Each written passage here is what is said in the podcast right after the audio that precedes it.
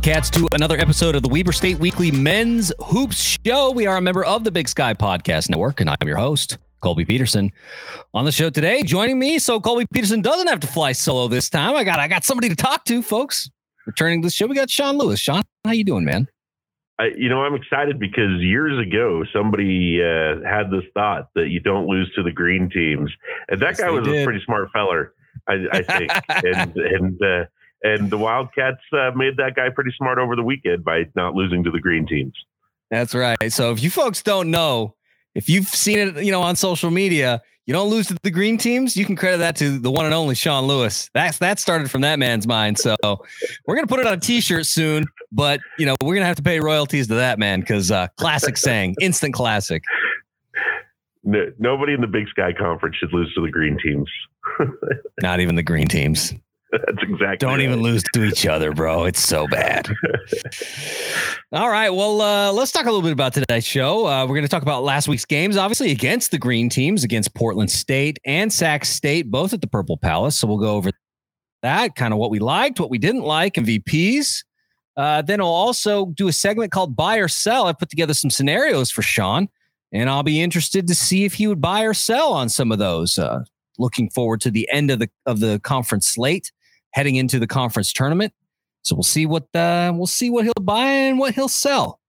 But before we get into all that, I want to encourage everyone, please subscribe to the show. That's on Apple Podcast, Spotify, Stitcher, all great places to find Weber State Weekly. I'm gonna do some. I got. I got to do some stuff uh, on the YouTube channel. I'm gonna try and edit the video so that you can just skip to certain segments. I got to learn how to do that this week. So it's on my to do list of many things on top of some uh, NBA homework. But uh, yeah, we'll uh, we'll get that done. Um, also, we're on social media: Facebook, Instagram, Twitter. Um, recruiting is heating up. Some guys are committing. We even got a three-star edge rusher committed tonight. Uh, made sure to tag us and tag our good friend over at Standard Examiner, Brett Hein. So uh, keep an eye peeled on those social media channels because those letters of intent are rolling in. Guys are committing. And then, of course, if you want to become a patron, go to patreon.com slash Weber State Weekly, become a patron.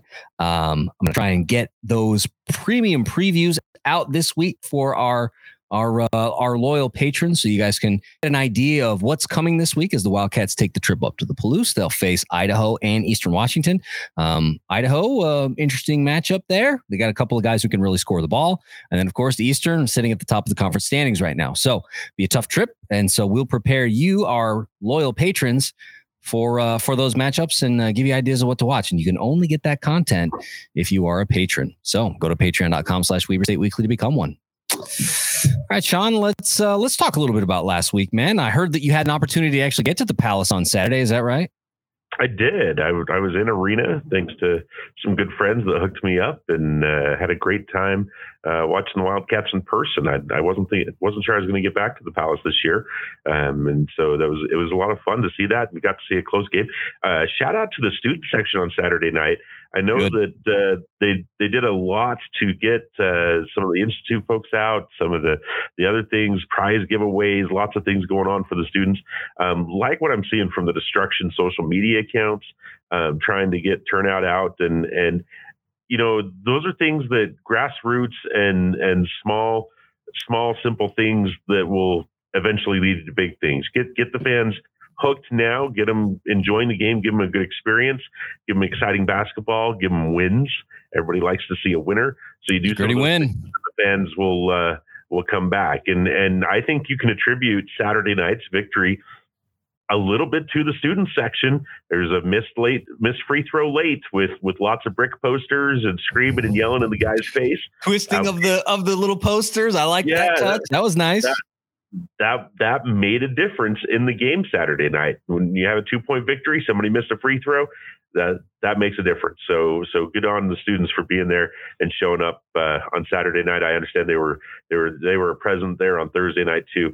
So good things happen at the Palace. You know, uh, one thing I want to talk about Saturday night. Um, we'll get into the the nitty gritty of the details and all that. But it felt so good. One of the things that I've noticed watching, you know, this is the first season I'm watching away uh, for most of the games, right? And I'm I, Colby and I are now watching on ESPN Plus for most of the games, and yep. uh, um, one of the things that you notice is it just feels like attendance is way down over when I've attended in person, and you can you can kind of see that a little bit or not. But uh, I've got to say, for the one of the first times in a long time, as we were cheering on Saturday night, my uh, my watch gave me the decibel was too high warning that that I was in too loud of an environment and I was going to be get ear damage if I stayed there. So, okay. so it was loud uh, for moments on Saturday night, and that was a great thing. Yeah, I mean, attendance was good. I checked the the uh, official attendance numbers because it looked full to me as well watching on television.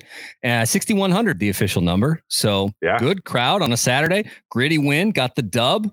Uh, like you said, student section was packed. And so, uh, just a, a, nice sign of things to come. Hopefully, that's a trend that continues.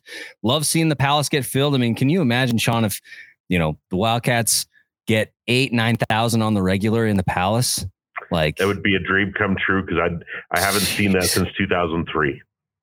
Yeah, and I mean, that was a spectacular season. And it didn't even happen early in 2003. It was at the end of 2003 when uh, is pretty much the second half of the conference season when they were, uh, for those of you that may be new to Wildcat Athletics, 2003, the men's team ran the Big Sky table. Undefeated. Um, undefeated. I believe that's the last time somebody has run the Big Sky table. Uh, there may have been one other, but uh, you, uh, uh, by the end of that, that place was full and and rocking. And you know, back then, you if you won the regular season, you got to host the conference tournament, and uh, that that was probably the uh, best attended conference tournament I've ever seen. Um, and sadly, I was living out of state for that one, so I didn't get to experience any of that season in person, which which was ah. sad. But it's rough, but legendary season and like you said an honest to goodness home court advantage in the palace which is an absolutely it's a you know easily the biggest I think, facility in the conference. Um, but oh, man. easily, easily, and and I can make an argument, Colby. And this is a totally different show, and I've probably made this argument before. I can make an argument that I would love to see. I, this is sacrilegious to most we- Weber State fans, and I'm sorry. I would love to see Weber State do something like Idaho just did and build a six to eight thousand seat gym that is more intimate and and and better sidelines and and such like that. Um, because I think the the Palace is just too big now, and we see that. I mean, even the U can't fill their building, and their basketball team's been awful for a couple years, but but they don't fill that building, and they've got curtains hanging down. I think there's things the team could do, but but you know, if I ever win the gazillion dollar uh, Mega Millions, um, one of the things we do is is we build a new basketball gym for Weber State. Man, that's um, that's tough because I hear what you're saying, and I do like what they built up in Moscow. Like it's uh, that facility is gorgeous, and if it's you folks are going to be, yeah, if you're going to be watching on uh, on ESPN Plus this week, you'll get a chance to see it. Uh, it's really really beautiful. It's a nice facility. Um, would be nice to have a, a, facility like that for the Wildcats, but at the same time, the storied history of the Dee Event Center, tough to give that up, man. Because the Dee it is, is uh, it is, place yeah, and, I, and I'm being more pragmatic than than nostalgic when I say that, right? Totally. And and trying to be what what's best for the basketball environment and the season ticket holders and such moving forward. Um, there's a lot of history in the Purple Palace, and and you you don't when it, for Wildcat fans and basketball fans in the state of Utah, that place has a lot of history and a lot of memories, and not just Weber State memories. A lot of high school basketball games, a lot of legendary high school basketball games have happened there. NCAA uh, tournament games, NCAA tournament games. Um, you know, the 1983 NC State Wolfpack uh, opened the NCAA tournament in Ogden at the Purple Palace uh, on their Cinderella run. So um, that's just you know, there's lots of things that have happened there. Um, but the days of of the NCAA tournament coming to college campuses again like that are were long gone, and and yep. you just um, and you know the the Palace was great for concerts back in the day. A lot of a lot of good headliner shows um, that have come through Ogden, but those aren't coming because uh, the facility just can't handle the big touring acts that that come through anymore. And so um, that's a tough decision to make, and and it's one that, like I say, I don't think the legislature is going to fund that, but somebody making a big donation could do it, and and uh, you know maybe if I, uh, like I say, if I win the gazillion dollars in a lottery, which hasn't happened yet, uh, we will, uh, maybe we can make that decision. but it was good to see the Palace have, you know, quite a few people there. And so uh, yeah. hopefully that momentum continues, folks. Keep showing up to the Palace. I mean, like, like Sean said, I think that the crowd had an impact in a close game like this against a, a tough Sac State team. And um, I think the crowd had the impact to give the Wildcats that win. And it felt big time. I don't know about you, but it felt big time. It felt like a, a big win, uh, which I can't believe I'm saying about a green team. But here we are. Well, it's one of those games that you felt like, and this is, I was talking to a friend uh, this weekend about it. They didn't give it away. And that was a game that oh. you looked at, and with five minutes left, and, and the lead was shrinking, and you're like, gosh, this feels like one that we've given away this year. And they didn't give it away. So to me, that's a sign of growth for for the Wildcats that they didn't give that game away. They held tough. They they were able to weather the storm. And yes, it was tied with 43 seconds left. Um, but that's why you have a superstar in Dillon Jones to to go and make that that hoop.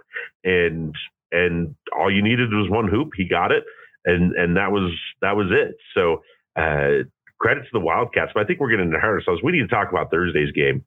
And yeah, we do. We like against Portland State because uh, two assists shy, do it all DJ, two assists shy of a triple double. Yeah, um, he's right there. just a monster game for him. Uh, his line, he finished. Uh, I've got it here. Hold on, hold please.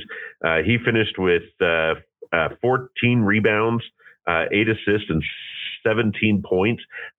Steve Verplancken led the team with 19 points on five of six three point shooting. Monster yeah. game from him too in 30 yeah. minutes. Um, we had five guys in double figures, um, including Junior Ballard. Um, uh, Alex Chu had a had a nice night with ten points.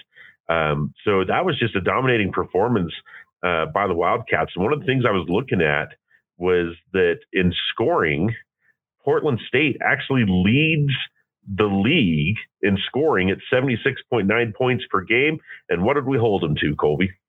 So this is uh, uh, definitely a thing to call out because the Wildcats held them to just 68 points, so about 10 below their average uh, and the Wildcats exceeded their average, you know, 84 points. Wildcats right now, they're only scoring on average about 66 points a game. So nearly 20 points more than what they usually get in a game. I think a lot of that had to do with good shooting from the perimeter. I think that you'd probably agree with me there. I mean, the Wildcats shoot uh, as a whole, as a team, because we talked about the hot shooting night of Steve or Verplancken. Wildcats shoot 55% from behind the arc in this game. That's just blistering.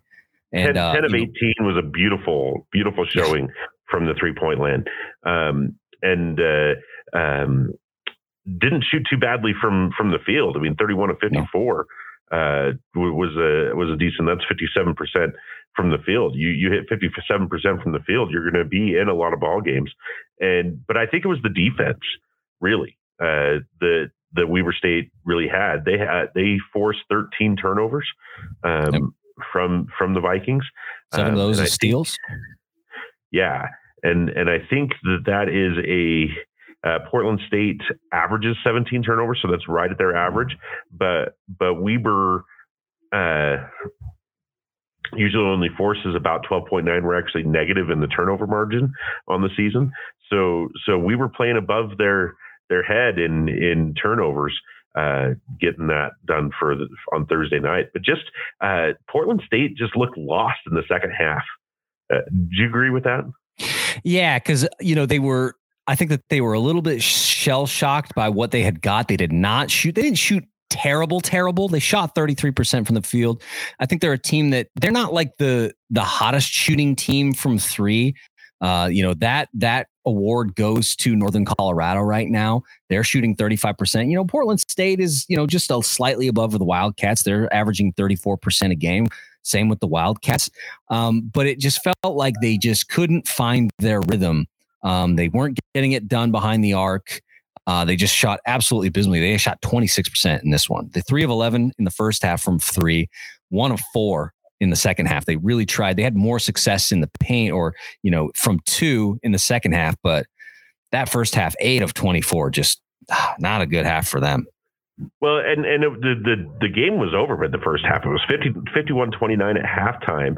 Portland State actually outscored us by six in the second half and held us to 33 points in that second half, but the damage was already done in yeah. in that in that first half. And they just came out and played the string. Um, one of the things that they looked at, you look at points of turnovers. Portland State led that 16 to nine. fast break points 16 to 14 uh, points in the paint we were actually uh, ended up 38 over 38 to 30 points in the paint but uh, if you if you were to just look at at the things that Portland State did well, they they did them well, and it was it was fairly good. But it was just the shooting, and and they came out as a complete first half. Uh, as I was talking to this uh, to my friend uh, over the weekend, um, what I commented on was that this was the first uh, 30 minute game that Weber State has played. And what I mean by that is we've seen Weber State play really well for half of a game. So for 20 minutes of the game, I don't think, I still don't think we've seen a full 40 minute game. Uh, Sacramento State comes a little bit close, but I, I, there's a lot to, to nitpick there. Um, but I think Weber played really, really well for 30 minutes of the Portland State game and, and led, we're able to hold on for that. So, um, just a great win to to win uh, going away um, on Portland State, which helped with confidence leading into Saturday. Yeah, one of the last things I wanted to point out from Saturday's win, and I or Thursday's win, because I really think this was the key to a lot of what the Wildcats did. The assist numbers. The Wildcats had 18 assists in this game. And so, a thing to point out the Wildcats have not been a great assisting team this season. They're dead last in the conference, averaging 11 per game. So, 18 is a better mark than even Eastern Washington, who leads the conference right now, averaging 15 a game. So, I really liked the assisting, and I felt like a lot of that was finding Alex Chu down low. You know, the, the defense collapses on a, on somebody driving from the top of the key, whether that was Dillon Jones, Steve Verplancken, and then that person just kind of dumps it off to Alex, and he's getting a high percentage shot at the rim. He's five of six from the line or front in in the paint. You know, oh for two from the free throw line, but just really high percentage shots that really got him involved and you know stacked up those those assist numbers really quickly and it just felt like the sharing of the ball was really the difference to just get this wildcat team out shooting a high percentage and making Portland State's defense just sweat. They just didn't know what to do or how to counteract that. And I I was so happy to see those assists. I really think that if the Wildcats can continue that trend, if they can continue to share the ball the way that they did on Thursday night, that's a team that's unbeatable, man. Like that's a team that will beat Montana State. That's a team that will even beat an Eastern Washington because it's tough to deal with. Well, and and to your point, that 18 assists is a season high. Um, yeah. They've hit 17 once at Utah State, uh, 16 against Cal Poly and St. Martin's, uh, which is probably the best week that the Wildcats had those three yeah. games there. So um, yeah. I, I think your point is well taken. That if the Wildcats share the ball, they're a better team and and good things happen when they do that. So um, ball movement, getting the ball down low to Alex Chu, who's been a beast. When they when they fed him down low, especially early in games, when they feed him down low, he's usually pretty dominant. And then they go away from it either because adjustments that the other team makes, or or just that they want to start the inside out type stuff. But gosh, give Alex the rock. I mean, he's doing good things with it. He's making good decisions let the man eat while he's down there. I think um, maybe the hesitance is um, Alex has had a hard time shooting from the free throw line, and so sure. you do want to go to him because you know the chance that he gets a high percentage shot is there, and when he's getting those, I mean, obviously it's tough to block a dunk, folks. I don't know if you knew that, but it is. But the problem is on the flip side of that is if you don't put it in, you get sent to the line, and when you're like a 63% free throw shooter, comes a little bit of a liability. So might be a well, factor. That old hack a shack mentality, right? Totally the right. Foul, the foul and the free throw is worth worth uh, fewer points than than the dunk. Because yeah, you'll take you'll take your chances. Yeah. Um, on the opposite side of that, uh, I really felt like fouls were the thing that kept Portland State in this game. They they had a they were twelve of nineteen, or no, sorry, that was the Wildcats. Thirty four from the line. Wildcats are 12 of 19, three uncharacteristic misses by DJ from the line. Just that doesn't happen, folks. Um, but only 19 total free throws and Portland State with 34. so it gives you an idea of like, you know, you cut that in half. If things are a little bit more equal, they they don't make up those six points in the second half, Sean. They don't. Sure, sure. Um, speaking of fouls, and I know we're not supposed to do this, but uh, um, but we're going to do really, that was a really odd technical foul on the bench in the second half. And from what I understand, it was a, a coach that was too far out on the floor. And and just watching that, it was just odd because you never see those kind of technical fouls called. And it, it, the official box score only said one, but I swear I heard somebody say that uh, the coach was ejected and and uh, sent away, but there's only one listed on the official box score. So, well, I, I see two. Uh, there's one. Well, well one out. was Alex, one was on the player, and then one was on the coach. Yeah, uh, one says team. Yeah, and that that that's on the coach, but uh, that was that same sequence, right? Because um, because what I saw happen, and, and maybe I'm wrong on this, but it was the weird foul at mid court that you're just like whatever, and and uh, Alex pointed up to the the the video board, and that's an automatic tee. I mean, you, you, that's showing up the ref. Yeah, the ref's going to call that tee nine times out of nine times, right? Or nine or ten times out of ten times, the ref's yep. going to call that tee. You you don't tell the, the ref to look up at the board, but it was just shortly after that that they called the the tee on the bench, and and I've heard a couple different accounts from people who were in arena, and and and one person said that the coach wasn't even talking to the ref, but he was you know take, taking a step out, a couple of steps out on the floor. Um, I don't know. I don't know what's true. I wasn't there, but just an odd technical foul. You rarely, rarely, rarely see um, technical fouls on assistant coaches like that. Yeah, 100% true. So a weird one, but in the grand scheme of things did not matter because the Wildcats had amassed such a huge lead because of sharing the ball, shooting well from three.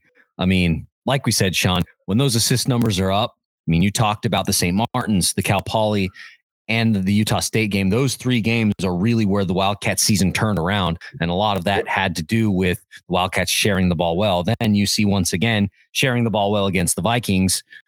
It ain't a game. And this is a team that, you know, leads the conference in scoring, um, it's not a game. It's blowing them out. So yep. good things. Uh, any final thoughts on this one? I wanted to get maybe your MVP from this one. No, anytime you're you're you're uh, two assists away from a triple double, you get the MVP honors because um, triple doubles are so rare in college basketball, especially Weber State. That uh, that uh, that do it all DJ literally did it all on Thursday night, so he's the yeah. MVP. Yeah, he did. I, I like what you're saying, and uh, I you know I was on Twitter, you know, saying all right, we're we're on triple dub watch for DJ, and uh, didn't end up getting uh, those final two assists, which was a bummer. But I got to say, in this one, I, I get I'm going to give the MVP to Steve, and here's why: five of six from three is just a terrific mark when the Wildcats have had their woes shooting from three point line this season. If, sure. if that's a number that can stay consistent, like it's just a catalyst because it frees up so many other things that the Wildcats want to do. The Wildcats are a team that want to play inside. They want to use size. You can tell that they like to feed it to Alex Chu. Uh, we've seen them, you know, put in Daniel Rouzan. Did I say that right? I think so. Uh, anyway, uh, he's in, you know, they like to have him back down the, the person in the post, and he's really good around the rim. Just those that kind of game inside, they really like it. But when there's that space, when they have to respect the three on a good shooting night, man, that just really does things. And so five of six from three is quite a feat this season. I got to go with that, man, Steve, because I because I got something to talk about with DJ in the next one anyway. So. All right. So if that's all for Portland State, let's talk a little bit about Sac State then, man. So uh, this was a game that you were in attendance for, uh, obviously, and this one was. Uh, th- I think that this game was the opposite of Thursday night. This game was an absolute slog. The game was twenty-four to twenty-one at halftime. Uh, Sacramento State scores only 24 points in the second half as well to get to 48, but the Wildcats slightly better, scoring 29 in the second half to win it 50 48. Sean, What'd you like from this one? Um, I like that we won. Uh, I like I like that too. I liked the DJ um, with 43 seconds left in the game, somewhere right around there, yep. uh, or uh, uh 20. Uh, we got the ball with 23 seconds left on on that free throw by Patterson, um, and uh, we took the ball down. You knew it was going to go to DJ. You knew you knew who was going to make the move and make the play, and he made the play and and Sacramento had nothing to stop him, and and that was that was that. And and uh, so to me, that was a good sign of of DJ uh, being the alpha dog on the team, taking that uh, when the moment need, when the team needed a big moment, he responded and was successful in that. So that's what I liked from that. What I didn't like is is this. Weber State scored their 48th point with 457 left in the game on a free throw by Alex Chu. From 457 to 6 seconds left, we did not score a point. And and that was to me that was um, by the way, the score was uh, uh, 48 to uh, 39 at that point, a nine point lead. So we did not score a point, gave up nine points to, to Sacramento State. So what I could say is I didn't like is we should never have been in that situation to begin with, uh, to need a last second bucket by our superstar to to win that game. Yeah, um, I, I was also surprised too because I had been um, checking out Twitter while while watching the game, and the scoring drought went on for quite a bit. So 45, the Wildcats hit 45 points. At that point, seven minutes left in the second half. It was 45 to 38. The Wildcats with a seven point lead. They go on to score just five more points in the final seven minutes of the game. And that includes yeah a clutch layup by Dillon Jones to put the Wildcats up two. So if you take that, you know, layup that was made with 23 seconds left, the Wildcats, like you said, Sean, get the ball with 23 seconds left in the game. DJ goes down. He's not losing the night. He takes advantage of it, gets the layup. The Wildcats go ahead. So three points. Aside from that, we're talking about, you know, roughly six and a half minutes of no scoring and watching that lead dwindle. Um, Wildcat fans, I think, sweating a little nope. bit don't bring up the the obvious historical uh, equivalent, um, which I just did. So find me. But but yeah, I mean, this is something that I think we've talked about in previous seasons with a different coach. I think we've seen it this season. The Wildcats just seem to go to sleep for five minutes at a time, and they just can't seem to score and and this happens to a lot of basketball teams, but but it just seems to be more regular with the Wildcats. And when that happens to them, they let teams back in the game. Uh, Sacramento State should not have been in that game Saturday night. Um, they've got a good team. I really like their coach. They're they're doing good things there, but but the Wildcats should have had that one uh, done. They weren't hitting the three pointers. They weren't hitting the the shots. I mean, you know, sometimes you have a Jim Boylan night and and the ball doesn't go in the hoop, but but you get you get the the you do what you need to do to win. And I thought that's what the Wildcats did on Saturday night. They did what they needed to do to win. And and it was weird because sitting in arena, you never felt like the Wildcats were out of control of the game until uh, uh, they tied it but even then we had plenty of time on the clock it wasn't like we had to hit something with with two seconds left or we only had two seconds to get it up the floor the wildcats were were in control for most of that and you just kind of you felt it slip away but it didn't feel like it was slipping. It was weird in arena. I, I don't know how it felt watching on TV, but it was, but it was weird like that in arena where you felt like the Wildcats were were in control and they just needed one more bucket. And if that one more bucket had come with with five minutes left instead of 23 seconds left, uh, there'd be a difference. Yeah, I mean that's totally fair because like uh, the Wildcats didn't trail, you know, in those final minutes, and so you don't necessarily feel that like pressure, like, oh man, we got to find a bucket now because you know we need to get caught back up and tie the game at least if we want to see overtime. Like you said, Sean, Sac State ties the game with you know 43 seconds left, and so it's like, hey, ball's in your court. You got to figure it out. You just need to get a bucket and you go ahead. And luckily, they never trailed. And so it didn't feel like you didn't feel that like pressure because it's like if all else fails, yeah. You know, even in the final seconds of the game where it was like, okay, you know, their guy is going to drive and he's going to, you know, put a shoulder into Junior Ballard's chest and try and get it. I mean, he had a shot, and it was a, it was a decent look. Like you can't blame him for the shot; it just didn't go in. Uh, but yep. even that didn't feel like I mean, you want to see him win, obviously, but if he had hit that shot, you're just going to OT and whatever. But he misses yeah. it. Alex Chu gets the rebound. Game's over. Let's get out of here. So, yep. yeah, I hear you. Like it didn't feel like that that kind of pressure because the Wildcats didn't trail in those in those close minutes toward the end of the game and and there were some good things that that happened on that. Um, Dillon with 18 or DJ with uh, 18 points. Uh, mm-hmm. Dyson Koehler had 12. Um, Four or five shooting. Yeah. Um, the Wildcats go six of 18, uh, so not quite as hot, but but they only took 18 shots on Thursday or 18 threes on Thursday. Uh, the difference was four three pointers, makes a big difference in the game. But sure, um, but the game is very comfortable if some of those fall, right? Yeah, you're turning a close game to a comfortable game is all. Uh, so I, I don't know. I I liked the game. I, I, I liked what I saw from the Wildcats.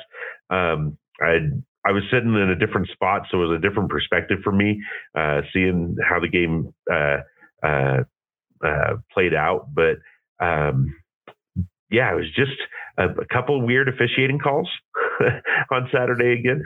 Uh, a lot but, of them, dude. I'm gonna be honest. A lot but, of them. It was like, really? That's a foul? Come on, man.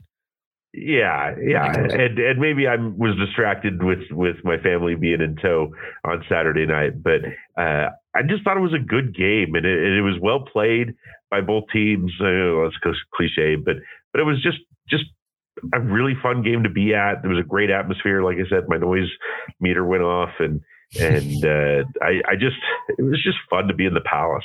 And so I, I'm not going to be too critical of, of Saturday's game because we got the win and and my family had a really good time. And and I should credit uh, where credits due. Um, I had a couple players uh, come up to the stands and and take pictures with my children and sign some autographs. Uh, Junior Ballard and uh, a couple other guys uh, came over and said hello to the family. So uh, thank those guys for for taking time and and and doing what they can to uh, make fans for life. Uh, uh, the the the team handed out uh, Junior Ballard posters at the beginning of the game. We got a couple of autographs on them, and my younger son was was the whole ride home for a couple hours was this is my new prized possession. This is awesome, and you know, so you can tell that you know you make a Wildcat fan for life when you do those those small things like like coming out and saying hi to the fans after the game, signing autographs, making the kids feel good. Um, that's how we build Wildcat fans, and and uh, I hope the administration, you know, uh, encourages more of that because the more you can do to make Wildcat fans when they're kids, they'll be Wildcat fans when they're adults.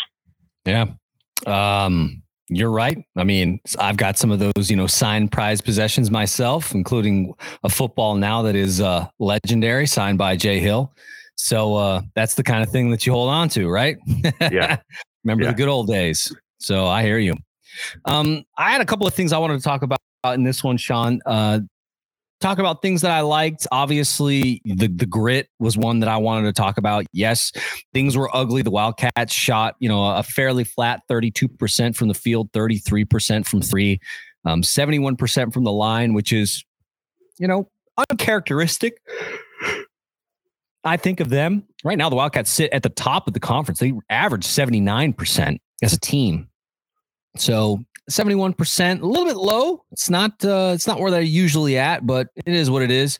Um, but one of the things I wanted to call out here was um, it was actually worse, you know, on Thursday night where they had, you know, a lot of turnovers, but this one 12 turnovers, a little bit high. Um, only 10 assists. Now, 10 assists is a pretty decent number because, like we talked about, you know, when it comes overall, now, you know, the Wildcats are averaging 11, so a little bit below that few more would have been nice, but I think part of that is the shooting component that we talked about. If the ball goes in the hoop, I think a few more times those assist numbers climb, and so it's just yep. uh, you know a function of a rough shooting night. Uh, you know, because Steve was four of 13 in this one. He was one of seven from three after an absolutely scorching night from three on Thursday. And so just, that's the way it goes sometimes. You know, you got a guy who's just, you know, burning it up. Another, another time he's just not burning it up. So it is what it is. Uh, another thing that I didn't love was that only six bench points uh, in the in the win yeah. on Thursday night. The Wildcats had 25 bench points. Uh, this one just six. Uh, and so in you know just kind of you know a smattering of those two from Junior Ballard, two from Handje Tamba, two from Daniel Rouzan. Like I think that if the Wildcats can get more consistent bench production, games like this don't happen uh, because, like we saw on Thursday night, if you get that bench production, games get very comfortable and you're allowed to, you know, open up things and give guys a little bit more time because of it. So, um, sure. Didn't love that, but it's the way it goes. Uh, sometimes when the ball's not going in the hoop, it's just a rough night. You know, Alex Chu was 0 for 7. Uh, he's not normally 0 for 7. so it's just it's just a function of, you know, the way yeah. that game went. Yeah, um, and and and there was some pretty good defense being played um, right. by uh, by Sacramento State. I mean, give give some credit there. But um, can I talk about one other thing I didn't like? And this is non basketball related on Saturday night, and uh, um, I've noticed that uh, um, on the scoreboards, the Sacramento State logo was displayed in all gray. And apparently, that is supposed to be an intimidation thing, um, um, disparaging our opponents or making them feel less than or all that. And I, I want right? to say in today's world, um, be better, Weber State. Let be classier. Be show the teammates the respect. You know they're they're working hard don't play stupid games with the other team's logos. Display their logos in color on the scoreboard. If if you're going to show disrespect like that to the teams in a little stupid petty way that nobody knows about unless they know about it, then you're going to give rise to fans that are going to disrespect the teams in petty ways. And and the school should lead by example in in that. So um, I hope that next time I visit the Purple Palace, that the opposing uh, teams logo is in color on the scoreboard like it always has been and as it should be. And and I'm going to call out the athletics administration. That was not classy. All right. That's something I didn't even know. I didn't know that was the thing. So well, I noticed it and and I had to dig a little into why it was that way. And and that was the way it was explained to me. Um, and I doubt many other people noticed it because I'm a nerd and I notice things like that. Yeah. But but stop. Just just put the logo up there. Um, one point I wanted to make: you talked about defense. Sac State right now. I mean, the Wildcats are the second best defense in the conference overall. Wildcats giving up just 66 points a game, 66.6. Um, you know, just point two points behind Montana State at number one. You know, pretty pretty stout defense considering the way things went when the Wildcats played Montana State in Bozeman. Um, in spite of that whistle that night that was something else. But uh, Sac State not far behind, the 67.2 points. So, like you said, tough defense being played, and uh, that's something we should have expected from uh, this Hornets team, and that's exactly what Wildcat fans got in the Palace on Saturday. Uh, Want to go to MVP here? Who's your MVP in this one, Sean? Hmm, that one's tough because it was such an ugly, ugly game. Um, I'm going to give it to Dyson Koehler getting in double figures. That doesn't yeah. happen for him a lot. 27 minutes, 12 points, uh, five boards. Um, just four or just five shooting. Two of three yeah, from just, the three point line. Because he had a he had a solid game, and he, he wasn't the guy that you normally want or see a solid game like that from. So so let's throw a shout out to uh, Dyson. Yeah, man. Just one one uh, one foul, two steals to go with that. Uh, good game, man. Good game from a guy who got 27 minutes to start. I like it. But for me, MVP goes to DJ because he wasn't losing that game. He gets the ball, 43 seconds left, like you said, takes it down. Seconds. Yeah, sorry, you're right. So it was 23 seconds left in the game. Yeah. Uh, takes it down, you know, and gets the bucket to leave six seconds on the clock. Uh, great. That's the kind of shot we need. I don't know if you remember a few years ago in the COVID season. Uh, I think it was. I think it was actually against Sac State in Sacramento. Wildcats a little bit. You know, it was a close game. Isaiah Brown takes the game over. He ain't losing and uh, single handedly, you know, make sure that the Wildcats pulled the dub out of, uh, like I said, I believe it was Sacramento, but it felt like that, where it was like, DJ's not losing. We ain't leaving the Palace with the L tonight, man. He was going to make sure that we won. And uh, that's why he's getting my MVP because he made sure yeah, that Wildcats get the dub. Completely fair and, and worthy. So that's uh, that's the last couple of teams, uh, our last couple of green teams, two dubs against the green teams, which is something we like to see. We don't like losing to the green teams. And so now we're going to move on to our game called Buy or Sell. I've got some scenarios, some uh, potential future scenarios for the Wildcats as we round the corner. I think we're about halfway through the conference slate now. Is that right, Sean? Uh, we've played eight of eight teams. We have 10 conference games left. So our next game uh, on Thursday will be the official halfway spot. But yeah.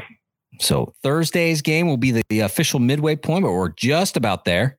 And so I figured it was time to maybe look forward to the end of the conference season and see what Sean would buy and what he might sell. So, first scenario I have for you the Wildcats will end the season. Let's see. Let me make sure I got my numbers here. Let me make sure I got this right. I didn't like type it up because I was a little bit distracted trying to cook dinner when I typed this up. Okay, yeah, I got this right. All right. So the Wildcats will not end the season in dead last for team rebounds. I'm going to buy, buy this, and I, am going to tell you why. Right tell now, me. Weber State is dead last with 31.3 boards per game. Yeah. Um, the next two teams above them, uh, Idaho State at 31.7, Montana at 31.8. Those decimal point averages are at the difference of one to two rebounds per game. I mm-hmm. think that you'll see the movement in those bottom spots. Now, I'm not saying that they're going to all of a sudden take over first place from Sacramento State, but I think that we can uh, get enough rebounds that you could even move up as high as number seven, where Idaho is only averaging 32 rebounds per game. Um, and I, I think you could that you're going to see movement in those if you can swing two or three rebounds per game over the last 10 games of the season. So I'm going to buy that we are not going to finish in last place. Yeah, because I, am going to buy this too. Eh, because, like you said, all the way up to five. Portland State sitting at five right now in the conference at 32.5 per game. It only takes a few to get you back up. You know, there's a lot of swing, I think, in these bottom five spots. Once you get to four, Montana State at 34.5 a game, and it starts to maybe get a little bit out of reach where you know they're a full hundred rebounds ahead of you in total. Um, so I think I'm with you, Sean. I'm going to buy here because I think that um, I think that they're going to get out of that that that basement. So next up, Dillon Jones ends the season leading the conference in rebounds. You going to buy or are you going to sell? I'm also buying this, but I'm going to take a little bit of a different approach to it because I use some of my uh, public school math skills. And so, somebody, uh, forgive me if I got this wrong. By my manner of reckoning, the number two player in the conference, which is, uh, in fact, I have it here, um, Callum McRae from Sacramento State. Mm-hmm. Um, right now, DJ is averaging 10.9 boards per game. Uh, Callum McRae uh, is averaging 9.6. If I did the math correctly, uh, would have to out rebound DJ by 27 rebounds over the course of the last 10 games of the season to take that over. Um, that equates to 2.7 to 3 rebounds per game. Doable, but doubtful. Therefore, I'm buying the do it all DJ is your conference rebounding leader uh, when the season is said and done. Yeah, because uh, we talked a little bit about how, of course, like we just said, that Sac State leads the conference in rebounding right now. They're averaging 37 uh, a game as a team. Uh, they got 41 on Thursday or on Saturday night in the Palace. I think that the problem with McRae getting that number is that there's going to be competition for boards on his own team. Yeah. You know what I yeah. mean? And so, like, uh, he's he's got a fellow teammate, Akol Mawein, there averaging 6.9 himself. And so, like, that's going to be a factor um, as we sort of scroll through here. And so it's like the splitting of rebounds, I think, might be the thing that does him in. There's nobody else in the top 25 who plays for Sac State. A lot of Eastern Washington guys, by the way. So, so yeah, you're you're making my point. It, it's easier for the team to change their rebounding averages because you've got five guys on the floor that can all get a rebound at once, and, and you as a team you can get more rebounds. A lot harder for an individual to change their rebounding numbers, especially this late in the season. So this late, you are who you are, and and as it is, DJ is getting one plus more rebounds per game than McRae, and so I, I, it's going to be a lot more difficult for for McRae to make up that difference with only ten games left. Yeah, I agree because right now Dillon Jones with 208 total rebounds, McRae with 191. So yeah, that's why I said that the difference is 27 uh, McRae would have to out rebound DJ by a total of 27 boards over 10 games. I'm with you. I'm buying. I think DJ gets the uh he gets the rebounding uh the rebounding title if there is such a yeah. thing by the end of the season. Yeah, yeah. All right, uh, next one up. Okay, so you can tell me what you think here. We talked about the Jekyll and Hyde shooting night for Steve Verplancken Thursday, absolutely on fire. Saturday night, absolutely cold. You know, it was a rough shooting night. But overall, Steve right now is shooting, uh, I think like 42%. Let me let me see if I can get this up. Oh, I have to go pull up the uh, the university stats. I don't have them up. But I've got Steve, them up here. Yeah, Steve's shooting like 42 point something percent, like 42.5% right now. It's, uh, it's 42.3. Three. Uh, okay. As stands on the season. Yep. So, I mean, that's a great number. That's an absolutely great number. You can tell me if you want to buy or sell on this, Sean. Steve Plankin ends the season shooting above 45%. I'm selling. Um, I want him to do that, but but just the same, re- just the exact same reason we talked about with the rebounding with DJ. Uh, I'm going to talk about with the three point shots. Um, this late in the season, it's a lot harder for an individual to change that. He's going to have to have very consistent uh, five or six, four or six game uh, three point shooting nights over the last 10 games.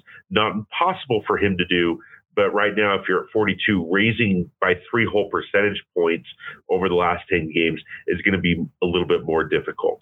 I want to see Steve do it, but I'm going to sell and say that he finishes just shy. So I'm with you too. I think I'm going to sell because, you know, bumping up three whole percentage points at this point in the season, like you said, is tough. He's made 41 threes on the season. So Jalen Cone from Northern Arizona leads the conference at 56. He's averaging 2.9. Steve's averaging 2.1, and he's roughly 15 made threes behind Cone. So it's something that maybe could be done because the numbers are smaller. But at the same time, he'd have to have a string of really hot shooting nights to really make a dent in a percentage that has, you know, we're you know, roughly three yeah. quarters of the way through the season now. There's a lot of average already baked. You really yep. got to make an impact if you're going to move it. So with you, I'm going to buy, but I would really love to see him come close because if Steve Verplancken can get shooting that three hot, six, uh, like consistently, the Wildcats will be a dangerous team in Boise. Okay. Uh, uh, the next one up, Daniel Rouzan becomes the backup center by the end of the season. Buying or selling I, on that? I, am going to buy because I think he already is. Okay. he's the he's the first one off the bench to replace Chu, right? Um, and I know he's splitting minutes with some with Tamba a little bit, um, yeah. but I think Rouzan's getting the more consistent minutes, and so I'm going to say he already is. So I'm buying that he will be at the end of the season um, because he already is. Um, yeah, because it, it kind of depends, right? So in the in the Sac State game, uh, Tamba got more minutes. He got 11 minutes, whereas Rouzan only got seven. Um, but their numbers were comparable. Rouzan had you know more shots, which is I think his strength is that offensively he's uh, further along. But then again, you look at the Portland State game, and it's the reverse. Rouzan has 13 uh, minutes, whereas Tamba just five. So it kind of flip flops. Well, I think that's matchups. Uh, Rouzan's totally. averaging 10.4, Tamba's averaging 9.5. Now, if you're going to switch this question and ask me who do I think has more upside, I, I think Tamba has more upside, and I think overall will be the better player. But if you're asking me who the backup center is today and who it will be at the end of the season, because I, again, I think rotations are already baked. It's hard to to make changes this late in the season. You're trying to finalize for those three games in Boise it's it's Rouzan, and I, I think he already is the backup center. So that that's an easy buy for me. All right. I also to buy because, like you said, I think that right now at this point in the season, I think that Rouzan, it is about matchups and that's important. But every time that he's come in, he's just kind of had this impact. He has the ability to back guys down in the post. His scoring ability is a little bit further along than Tamba's is. But Tamba is long, and I think his defense is better. Uh, we saw that when Tamba was on the floor in the Idaho State game, things slowed down quite a bit in the post, right? They yeah. were not able to score nearly as easily. Uh, whereas when other folks were on the floor, it wasn't the same. Pluses yeah. and minuses to both. But uh, I'm with yeah. you. I think I'm buying. All right, John, final one, and then we'll get to the upcoming schedule here. We're going to talk about Boise. And Sean kind of hit me up on this one a little bit, but we're gonna we're gonna leave it to you folks. So we're gonna put up on the on the screen now the the bracket this year because with with Southern Utah leaving the conference, it it required that the uh, the conference kind of put together a new format for the basketball tournament in Boise. Well, so it'll be well. There's two reasons for that too. They the top seeds wanted um, there were the coaches and the athletic directors uh, petitioned the conference because the way the the original format was set um, on a on a Thursday, Friday, Saturday, there was no advantage to being a top two seed except for better playing times on Thursday. But everybody had to play three games in three days uh, to win the title. Uh, the other portion of that story is the re- another reason why the conference changed the brackets is because you'll look that the conference tournament now starts on a Saturday and ends on a Wednesday. This was so they could get the last games on ESPNU and ESPN2. So the better TV times necessitated finishing early in the week uh, before the big conferences uh, have their tournaments or finish their tournaments. So um, that was a trade-off that the Big Sky did to to get the better TV schedule. So with that, we've got the new format of of the conference tournament.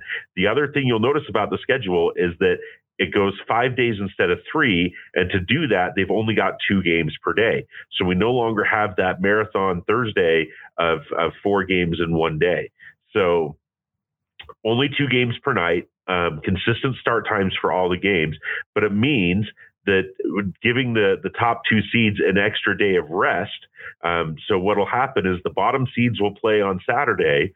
They'll feed into the top seeds, and you assume that the top seeds are going to beat those bottom seeds, and then they get a day off while the middle seeds don't even start their tournament till Monday. So with that as the explainer, Colby, ask your question. All right. So my buy or sell is Weber loses in the first round of the tournament this year. Now, I'm I'm going to tell Colby that I'm selling this because what's the first round? Now, to me, we've got the bracket up in front of us on the screen here. The first round is on Saturday, and I've, I've we've edited this so that if the if the league standings were locked today, if everything stays the same, and this is how the teams finish, Weber finishes at number three. They do not play till Monday. They play in the third round. That is the third round of the tournament or the third day of the tournament. You could argue that it's the the second round of there. I was going to say, I, technically it's the second round. It's the second round. Okay, but but the, the, now if the question is, does Weber lose on the first game they play in the tournament? Which is how that question should have been. Which asked. is the spirit and, of the question, the right? spirit of the question, and I totally get you on that. Does Weber lose on the first day? No, because we just beat Portland State by almost 20 on Thursday night at the Palace, and and I think we are that many points better than Portland State. Uh, we that the game in Portland probably won't be that close when we play them later in the season, but I think that we were beat Portland State. If the schedule holds today, that's where they end up even if they drop, they're, you're likely playing Idaho State. Um, you've got Sacramento State. Those are going to be a little bit tougher games. But I think Weber wins the first game of the tournament. It's the second game you want to watch out for because right now that's the Montana State Bobcats. That has been a tough matchup for the Wildcats in the past year or so. Um, so I'm with you, Sean. I think I'm going to sell. I think that the Wildcats can probably make it through their first game, beat the teams who I mean, for the most part, I'm, I don't want to talk about the Stripes game because that pisses me off, and I was there. But uh, overall, the Wildcats have shown that they can beat teams below them, teams that I feel are you know not as good as Weber State this year, uh, but have struggled with you know what I think are the teams that are better than them. And so far, that has been Montana State, think we can all agree that Montana State, probably the defending champions, have had a, a, pretty good run as it sits right now in the conference standings. Montana State sits six and two in conference play. The Wildcats five and two. So Montana State um, had a good game against Weber and Bozeman. We'll see what happens in in a few weeks when the Wildcats return to the Palace to face the Bobcats. But uh, yeah, I think that they can probably get through their first game on on that Monday. Should they continue to hold one of those top four uh, spots in uh, the conference. Well, really, the top, you know, what five? What is it? Six? I can barely read this. Nah, it's like it's like five. Yeah. So so the the benefit is if you're one or two, you're going to play on Sunday, the second day, but then you don't have to play again until Tuesday. So you get the day of rest, which is what all the coaches want, and that makes it more like the the conference schedule, um, playing Sunday and Tuesday. Um, they're pretty much saying that if you're in the bottom four of the conference, they want you to go away as early as possible. You get invited to the tournament, but they want you to go away, and so they're going to make you play the top teams, uh, and you're there before the tournament really gets going on Monday. Um, I'm actually very interested. I've I've been to every neutral site tournament that the Big Sky has had uh, since they moved it to Reno, and I I think that that that's those Saturday games are going to be very sparsely attended. Although it is interesting to me on the way the standings are right now. Montana playing on Saturday, and you would get a Brawl of the Wild rematch on Sunday. That's actually a, an, an interesting matchup because um, uh, that was a close game on Saturday night um, when those two teams met yeah, for the first time. And and that one could be interesting because I think if Montana holds at seven, they they're a tough matchup for Montana State in a neutral site, and and I don't know that that could be a toss up. And if that's the case, then then that bottom half of the bracket, staying at number three, is is actually really good uh, for that team. Uh, just the way the bracket's playing out right now. And we've still got half the conference season to go, and so you've got you've got some things to work out. But but man, that, I I like the bracket setup for for Weber because you've you've got that t- an emotional rivalry game uh, before you before you have to play one of the top teams. That that's a fantastic uh, uh, matchup. Plus, you get to exercise Montana Demons um, if you get to play them.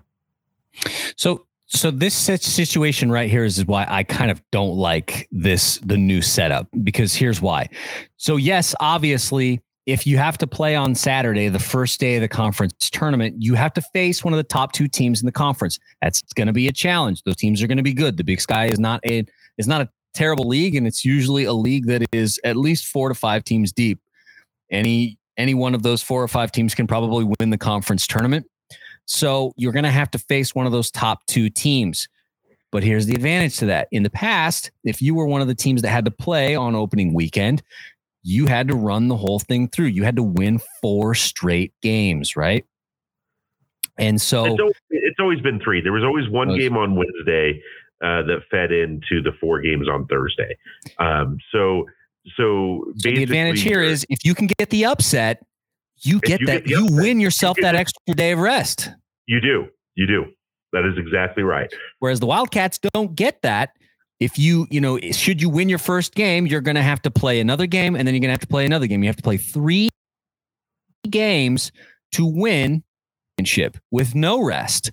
So in some ways, I feel like this new this new format kind of punishes the teams that are in the middle of the pack because they've got to go boom boom boom whereas if you're a lower seeded team, you could potentially upset. Now, of course, they're, you know, good for you if you do that, uh, and then you steal that extra day of rest coming into Tuesday when you would face the winner of those uh, those three and four and five and six matchups. Now that sound you heard was was uh, ten athletic directors and head men's basketball coaches saying, "Colby, you're crazy. We want to protect the top seeds in the conference because you've you you you've worked all season to get a top seed so that you can be best positioned for the three days in Boise or now five days in Boise.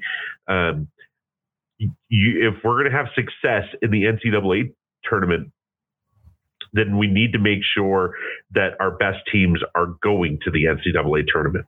And the the idea here is is that the top seeds have the easiest path. And so you're giving them an extra day off. They only have to play two games in two days to win the tournament. Um, three games overall, but two games in two days, and and that's that's the goal is to get the top teams um, the benefit. It's much like what the West Coast Conference has done for years, where the top two seeds have a bye clear into the semifinals. And and every other team has to play like 16 games to get to the semifinals. This is the weirdest bracket I've ever seen. It is and, weird. And and but you're you're setting up if you're Gonzaga and whoever finishes number two every year, you're you're automatically in the semifinals so that you can have the best shot of getting into the to the NCAA's. A rotation of Brigham Young or St. Mary's. Although San Francisco's yeah. been plucky. San Francisco's been good this year. All right, so uh, we're both selling on that. We feel like the Wildcats, you know, they've got a good shot at winning that first game. So that's buy and sell. Uh, look at the upcoming schedule now, folks. Uh, like we said, the Wildcats are going to be hitting the road this week, Thursday, January 26th at Idaho, 7 p.m. Mountain Standard Time, ESPN Plus or 1031 The Wave. Then Saturday, January 28th at Eastern Washington. That'll be at 3 p.m. Mountain Standard Time, ESPN Plus or 1031 The Wave. Will be interesting to see how the Wildcats match up against the Eagles because as difficult as the matchup has been with Montana State, I think the Eagles are really the favorite to win the conference tournament in my eyes. Now, they haven't had to play everybody quite yet. And so we'll kind of see how they match up against other teams. But overall, I said it last season the way that Eastern played in the conference tournament, like they're dangerous. That's a team that's going to contend. And they've done a really good job so far now, undefeated in conference play, sitting at 8 0 atop the conference slate. Uh, then the, the, following week, things by, get by the way, a little Colby, bit. Eastern's played Montana, Montana State, Sacramento State. They have played all the top teams in the conference. And well, won. I mean, they haven't played Weber State, but you're right. They haven't played, played Weber yet, but but they've played uh, the other top the other two teams in the top four. So I, am not going to discount Eastern Washington. They are the best team in the conference. No, right they're good. They're good, and they're currently on a 10 game win streak. Uh, so next up, then things get a little bit weird. Uh, the rematch game against the Stripes, Saturday, February 4th at Idaho State. You should drive up there. You should boo the Stripes. We should beat them in their crappy gym, and then we get to go home. So go to the game, boo the Stripes, encourage the Wildcats to win, and, and avenge us for what happened a couple of weeks ago when I was in attendance. Uh, then Monday, February 6th. Now, this this next week is going to be a little bit tough because then the Wildcats face Northern Colorado in Greeley on Monday, February 6th. That game is at 9 per time, ESPN Plus or 1031 The Wave. Then Thursday, February 9th, we get back to a regular schedule. But the Montanas come to town. So Montana State comes on Thursday, February 9th, 7 p.m. at the Palace. Then Saturday, February 11th, Montana comes to town, 7 p.m. Mountain Standard Time at the Palace. So that week is going to be really interesting because they'll have to play three in a week. Well, really four in a week's time because you're playing Idaho State on Saturday, Monday, Thursday, Saturday. I don't know why they did it like that. I really don't. Why did they do that, Sean? Um, it, it goes back to the conference tournament. They they did in order to move the tournament um, back. They they had to make the schedule so that every team has one Monday or, or more than one Monday game. I think everybody has two Monday games throughout the course of the conference regular season. I think it's unfortunate. That Ours is a raw deal, man. Yeah, it, and it always seems that way. It always seems like the conference office gives the Wildcats a raw deal on scheduling. But going to Greeley and then coming home to face Montana and Montana State, um, that's a tough ask. And and so um, Luckily, the uh, the Pocatello road trip is you know not very far. We're talking about an hour and a half. It's fine. You go up there, you come back. It's not that big a deal. Yeah, but I wish I wish that game. Look, I, and I can't have it both ways. I shouldn't argue about this. I always complain that the Idaho State game is is on a Thursday night, and and you can't go up and and and be there. Um, so they made it on a Saturday. They listened to me, and and and they made it on a Saturday. But in this situation, I wish it were on Thursday, so that you would have Thursday, and then you get the three days rest before Monday before doing that that trip. But you know, we can't have everything we want in life, and so so you're you're going to do it. So the Idaho State trip, that's the easy one. At least you get the Thursday off before that. But going Saturday, Monday, um, that gosh, that that Northern Colorado trip as a one-off is just brutal because it is not dumb road trip. It's such a dumb road trip. Yeah. Um, Jeff Millard in the comments, who's in to get a suite? I mean, I think it's a great idea get a suite in Boise. Seems like a good time. You agree, Sean? You Lewis? know, uh, I we've looked into this many, many times and could never make it happen. Um, a suite usually goes in for about uh, a thousand to eleven hundred bucks, um, and includes ten tickets. So if you get ten friends to to go up with, you can have a party deck bucks. as a suite for a hundred bucks a person. It's not a bad deal. It no way. The trouble is getting finding ten people that want to be up there for all five days uh, to to watch the Wildcats and and pay for that even if they lose um, early in the tournament. So, hundred bucks. Uh, but Millard Millard will talk. All right. I like it. I mean, maybe, maybe it's something we should put in the Facebook group. See if we can get 10 guys together or 10 folks, whoever, you know, it could be other folks. Uh, want to get a suite together. I mean, 1100 bucks, man. Like that ain't too much. And like you get food up there. Isn't that right? Like it's, um, food is extra. The, the 1100 uh, bucks is just for the, uh, the, um, the tickets. Um, but uh, as Millard says, floor tickets to uh, to sit on the floor are only 125 bucks for all session. Um, face it, folks, the Big Sky tournament is a great basketball deal. Um, Huge uh, you deal. get you get nine games. Uh, nine games, right? Four, five, six, seven, eight. Yeah, nine games for a hundred bucks um, in a in a really decent basketball venue. Um, I've got my favorite seats. Jeff likes to sit a lot closer uh, to the floor than I do. Um, but uh, the uh, uh, it's a great value for what you get. Get to see all the teams there, and and and downtown Boise's and, fun. I like Boise a restaurants lot. like well, it's right. The arena is right at the Boise Center on the Grove, so if you're familiar with that, there's restaurants. It's very walkable. You you can get around. There's several hotels that are right in the uh, vicinity there. If you're a real huge fan, you can stay at the same hotel as the team. Uh, those hotels go for a little bit more than what you can get on the regular market. There's lots of VRBOs um, around. I am all in. This is the conference has done a really good thing for. Um, uh, get in the conference tournament in a really, really sweet spot. Um, the only thing that I'm going to say, I mean, I love Boise. I, I spent a lot of time in my youth there. Um, it's I like a great it. city. I, am I'm, I'm there, but um, there's a brand new arena in Henderson, Nevada, the Dollar Loan Center, um, where oh. Weber State played earlier this year. That maybe for a fan perspective, being in close to Vegas, you're not on the Strip, but you're, you're close in to Vegas. Vegas You've got the uh, you've got the other conference tournaments that are going to go on because you've got the West Coast going on at the same time. And then when the Big Sky is done, you've got the Pac-12 and the Mountain West um, right there at the same time. So uh, that could be an option for the true basketball junkie if the conference were looking to move it. But I'm not advocating for that because I think Boise is the most central place for all of the the Big Sky schools, and I think that uh, Boise has done a great job of hosting. It's a good little arena. Um, it's not Boise State's arena. It's a, it's a, a small arena where the uh, uh, uh, uh the used to be the D League team in Boise used to play there. Um, Idaho and, Stampede. Uh, the, Idaho Stampede. Now, now the Utah Stars. Yep. Now the Utah Stars. Um, um, but um, they've got the ECHL team. That's the ECHL arena that plays the Grizzlies um, the the Idaho um, Steelheads, the Steelheads. Yep. And so, um, and and Millard makes a good point. Uh, there's no no restaurants close to the Dollar Loan Center within walking distance. Although, give them ten years, those will come. Um, but uh, give them a decade, they'll get there. Yeah. Until then, Boise it is. yeah, Boise, Boise it is. I love Boise. It's a it's a beautiful city, great place to spend the springtime. And uh, if you're in Boise, join me at Goldy's for breakfast because that is the place to be.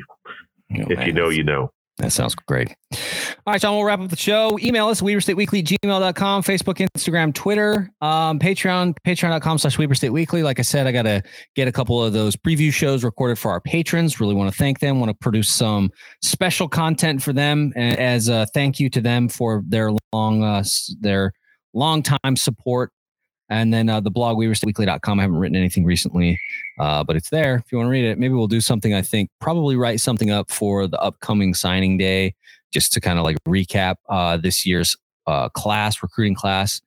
But um, yeah, but look for that content if you are a patron, man, because I'm really excited to make it. And I think that hopefully it's uh, useful to you folks as well. So we'll wrap up the show like we always do. Thank you to Sean Lewis for taking some time to chat hoops with me tonight. Weber State, Weber State.